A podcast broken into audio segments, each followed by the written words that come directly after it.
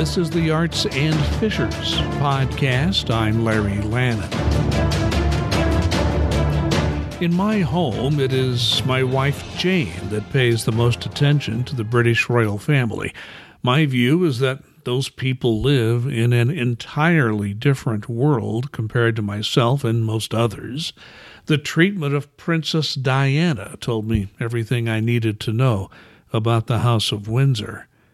Now we have the first three of six episodes from a new Netflix docu-series, Harry and Meghan. The couple hired a production team aimed at telling their side of the story, and if the last three episodes are anything like the first three, Harry and Meghan tell the unvarnished truth from their point of view.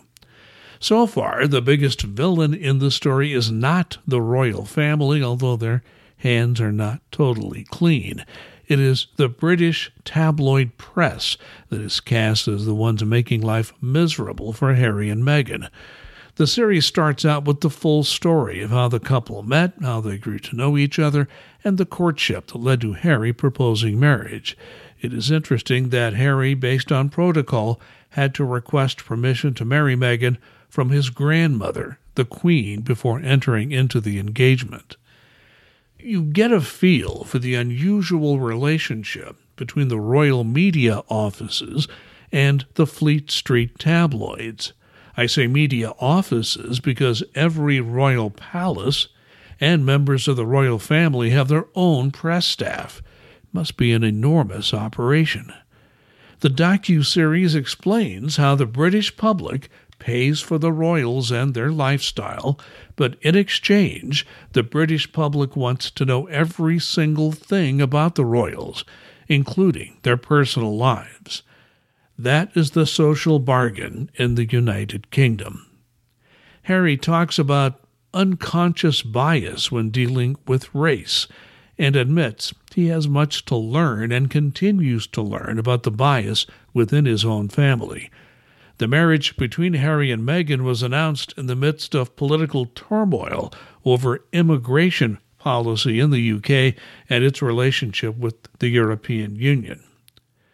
Meghan's biracial status, with a white father and black mother, was sadly fodder for the London tabloids and was painful for Harry and Meghan to endure. But her biological father didn't help, apparently posing for tabloid photos in exchange for money. Meghan could not contact her father after those allegations were publicized, causing even more stress as the date of the royal wedding approached. Many were expecting big reveals in this Netflix series. Now, so far, there have been a few, but mostly it is Harry and Meghan telling their side of the story. They do clearly have control over the messaging in this production and are telling everything from their own point of view.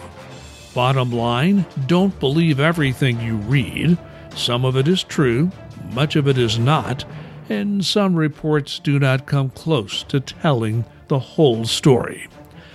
I give the Netflix documentary series Harry and Meghan a B grade. Just keep in mind, this is not a journalistic or independent endeavor. It is their story from their point of view, and they have a right to tell that story. Myself, I plan to watch the next three episodes as soon as they are released. This is the Arts and Fishers Podcast. My name is Larry Lannon. Thanks for listening. Be safe and be kind.